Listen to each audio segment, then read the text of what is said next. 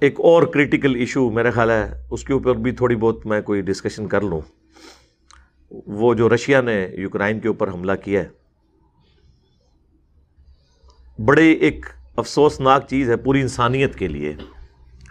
اس modern دور کے اندر جبکہ یونائٹڈ نیشنز بھی موجود ہو، اپنے حقوق کی جنگ انٹرنیشنل عدالت میں بھی لڑی جا سکتی ہے۔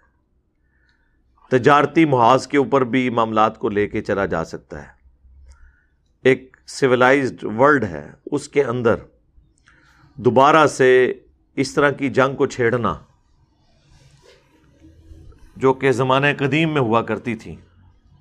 ورلڈ وار ون اور ٹو کے اندر کروڑوں لوگ ناحق مارے گئے۔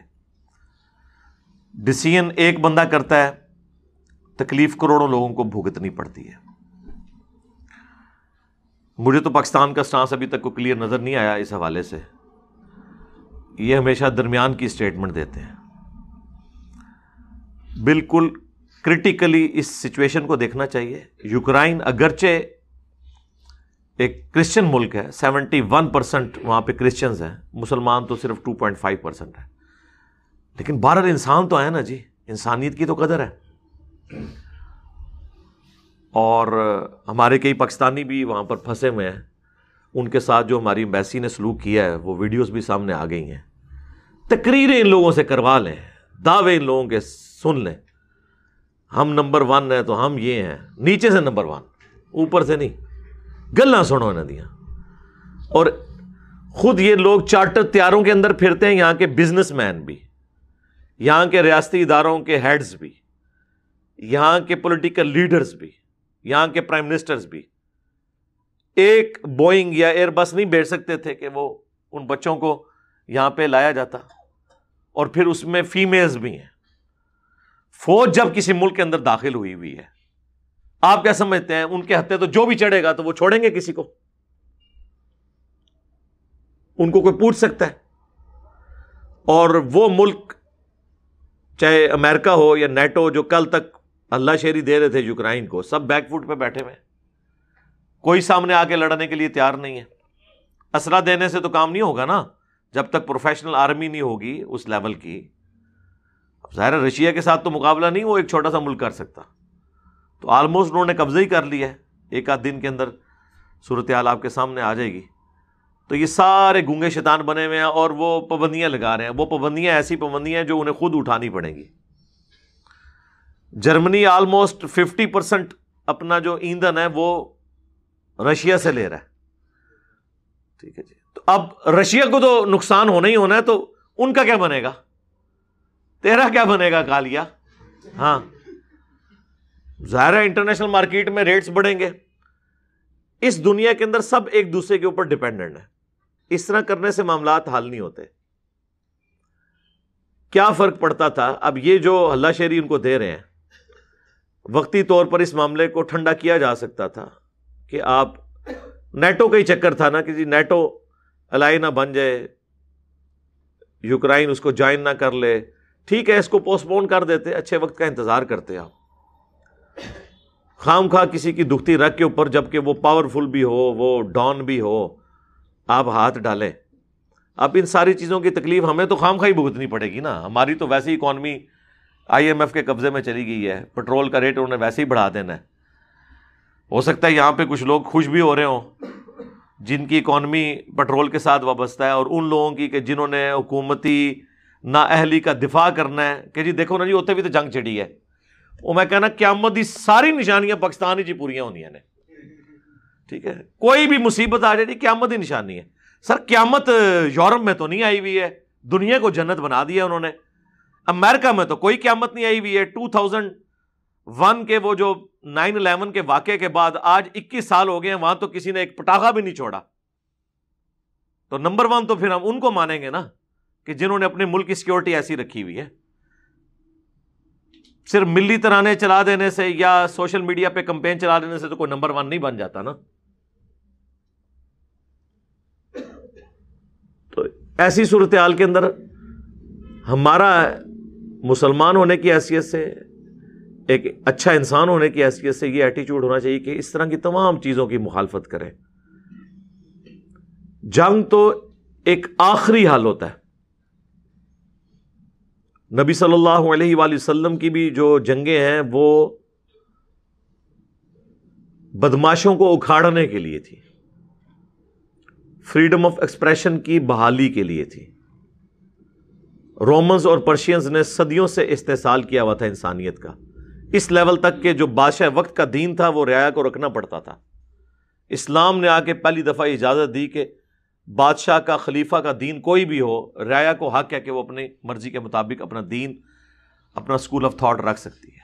لیکن یہ اسلام نے تلوار کے زور کے اوپر ان بدماشوں کو اکھاڑ کر فریڈم آف ایکسپریشن انسانیت کو دی ہے۔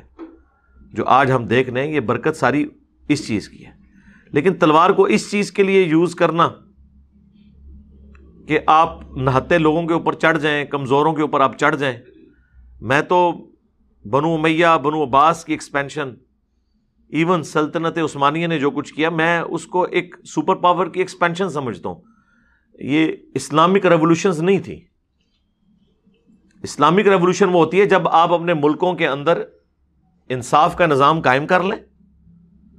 اس کے بعد آپ جہاں جہاں ظلم ہوتا ہے، انہیں خبردار کریں۔ اور جب وہ باز نہ آئے تو ان بدماشوں کو اکھاڑنے کے لیے انویژن کریں۔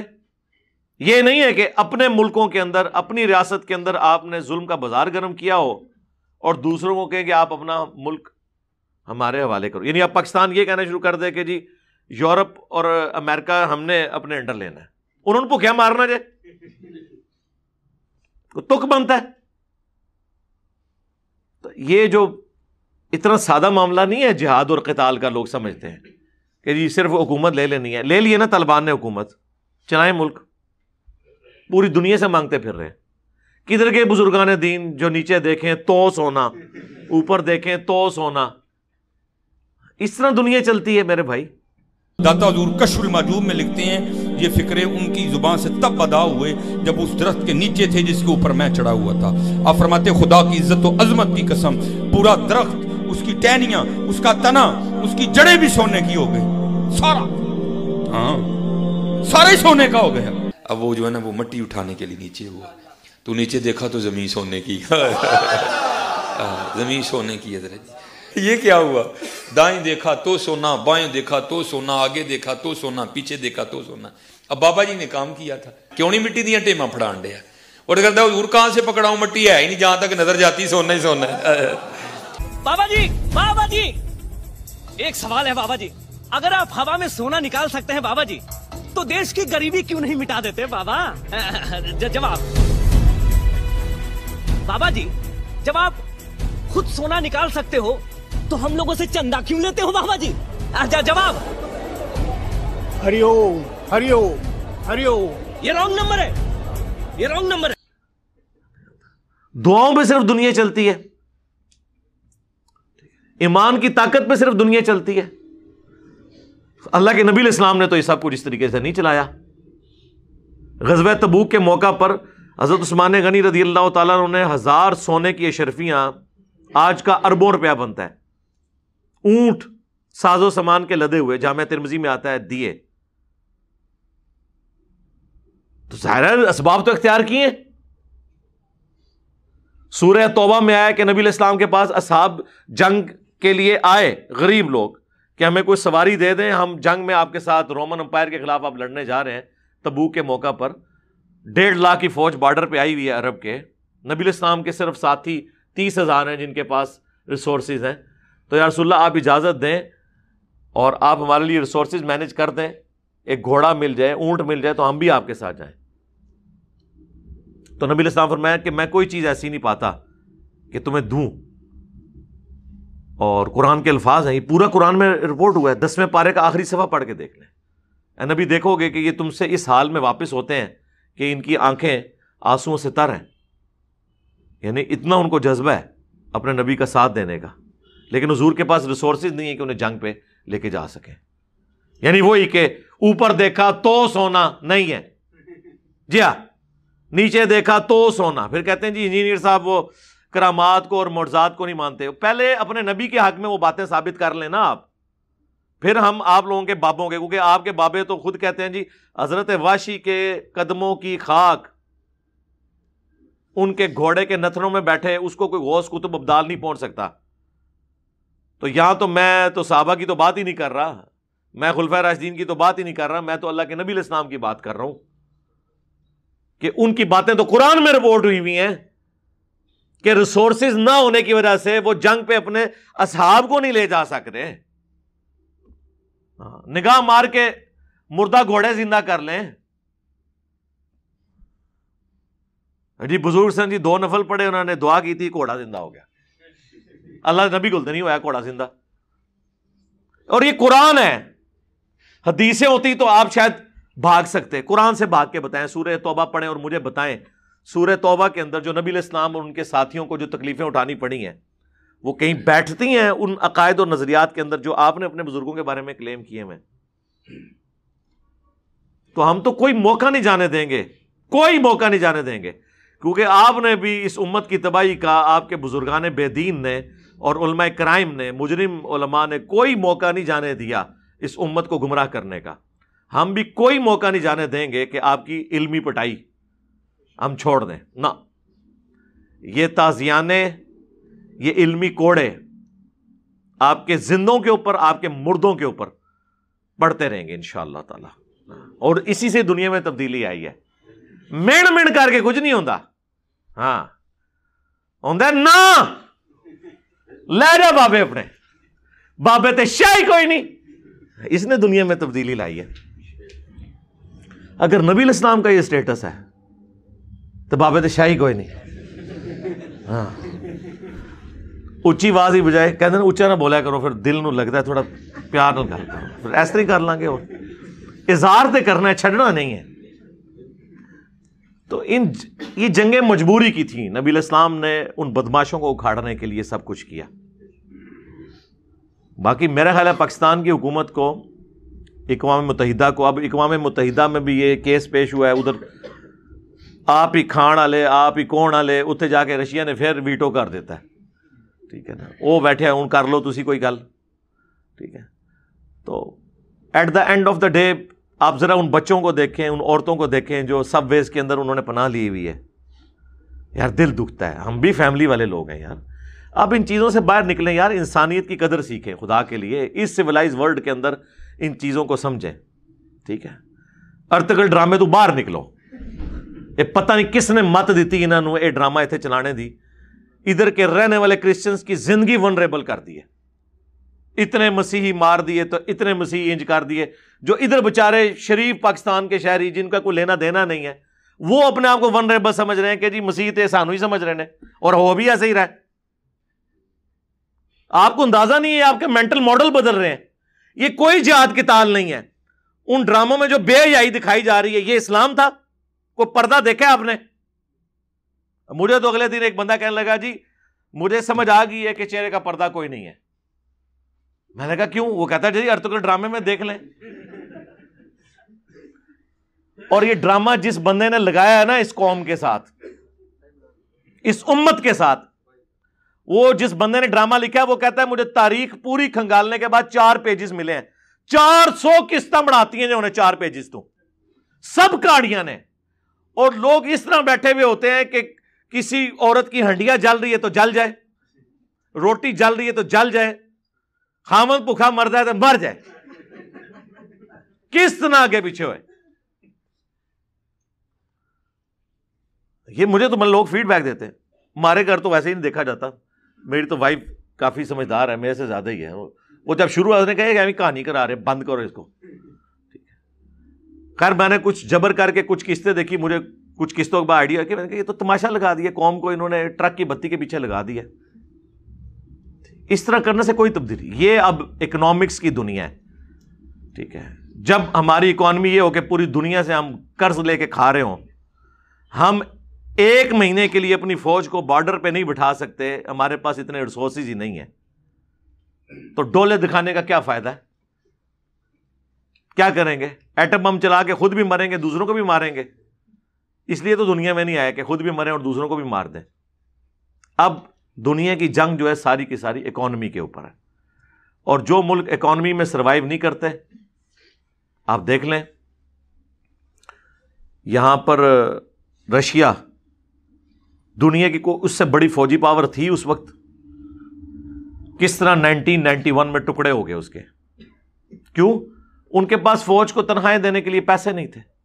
یہ تو اب پیوٹن آیا نا، اس نے نائنٹی نائن سے لے کر ابھی تک اس کی اکانومی کو دوبارہ بحال کیا تو دوبارہ ان کو اب خمار چڑھنا شروع ہو گیا ادروائز تو ان کی حالت ہی کوئی نہیں تھی۔ اکانومی کی بنیاد کے اوپر نیشن سروائیو کرتی ہیں۔ ہم تو اس طرح کی، اس ماڈرن دور میں اس طرح کی جنگوں کو، جو محض صرف انویژن کے لیے، اپنی ایکسپینشن کے لیے، اپنی ذاتی پسند، ناپسند کے لیے ہو رہی ہوں، جس میں سے کوئی ہیومینٹی کا فائدہ نہ نکلے۔ اسلام کی روح سے بھی ایسی جنگوں کو حرام سمجھتے ہیں جی۔ انسانیت کے اس ماڈرن دور کے اندر جب انسان بلوغت کی اس سطح کو پہنچ چکا ہے کہ وہ سمجھتا ہے کہ قتل و غارت سے کچھ نہیں ہونا، ان جنگوں کو ہم بالکل صحیح نہیں سمجھتے جی۔ ان چیزوں کو کنڈیم کرنا چاہیے سوشل میڈیا کے اوپر آ کے اور ان چیزوں سے باہر۔ اب یہ ساری باتیں اگر میں اس وقت بول رہا ہوتا کہ یوکرائن ایک اسلامک ملک ہوتا، تو آپ کہہ سکتے کہ اس کے کوئی یعنی ایک اسلام کی وجہ سے ایفیلیشن ہے۔ میں نے بتا دیا وہ بڑے کٹر قسم کے آرتھوڈاکس کرسچنس ہیں۔ کیوں جی؟ وہ جو جن کا مرکز پہلے استنبول تھا کنسٹنٹینیا یہ وہاں سے پھر اس طرف آ گئے۔ لیکن اسلام دشمنی میں بھی بہت آگے ہوں گے۔ لیکن بات یہ کہ اب اس ماڈرن ورلڈ نے لوگوں کو کافی حد تک سیکولر ضرور کر دیا ہے کہ مذہب ذاتی معاملہ ہے۔ ہر بندے کو رائٹ ہے کہ وہ اپنی زندگی، اپنی مرضی کے مطابق گزارے۔ ٹھیک ہے پھر ہمارے ملکوں کی، غریب ملکوں کی اکانومیز جڑی ہوئی ہیں۔ اب جو بچے وہاں پہ پڑھ رہے ہیں، پاکستان کے، انڈیا کے، بنگلہ دیش کے، ظاہر ہے وہ ادھر سے پڑھ کے آئیں گے یا وہیں پہ جابس کریں گے ریمیٹنس بھیجیں گے، یہ ساری چیزیں جڑی ہوئی ہیں۔ پھوکوں سے، وظیفوں سے تو ملک نہیں چلتے ہیں، نہ گھر کی اکانومی چلتی ہے۔ یہ ان مولویوں کی چلتی ہے جنہوں نے چندے لینے ہوتے ہیں۔ وہ آپ کو کہتے ہیں، اتنی دفعہ یہ پڑھ لو تو یہ ہو جائے گا، تو اتنی دفعہ پڑھ لو تو یہ ہو جائے گا۔ خود کیوں نہیں پڑھتے ہو؟ خود کیوں چندہ بکس رکھی ہوئی ہیں؟ ہم لوگ بیمار ہوتے ہیں تو ہمیں کہتے ہو فلاں مزار کے اوپر لے جاؤ، تم لوگ بیمار ہوتے ہو تو شفا اور آگا خاص نیچے بات نہیں کرتے ہو۔ یہ باپا جانی جو ہیں، ان کا کچھ سال پہلے پیشاب بند ہو گیا تھا۔ آغا خان میں آپریشن ہوا ہے۔ کیوں نہیں لے کے عبداللہ شاہ غازی کے مزار کے اوپر جنہوں نے سمندر روکا ہوا ہے۔ تو ان کا رکا ہوا پیشاب بحال کر دیں۔ گلا کہانیاں تھی بھی سبحان اللہ، ماشاء اللہ، کر کر کے انہوں نے دماغ خراب کیتا ہے۔ ان کا کیا کرنا ہے؟ ویسے ان کا دماغ نہیں خراب ہوتا، دماغ آپ کا ہی خراب ہوا ہے۔ وہ تو اب بھی سب کچھ ایک اچھی زندگی انجوائے کر رہے ہیں سب لوگ۔ ذرا سے بیمار ہوتے ہیں تو یہ جا کے اتنے مہنگے ہاسپٹل میں علاج کرواتے ہیں اور آپ کو بیٹھ کے تعویذ لکھ کے دے رہے ہوتے ہیں اور پیسے لے کے۔ اس کا مطلب ہے انہوں نے آپ کو کرائی ہوئی ہے کہانی۔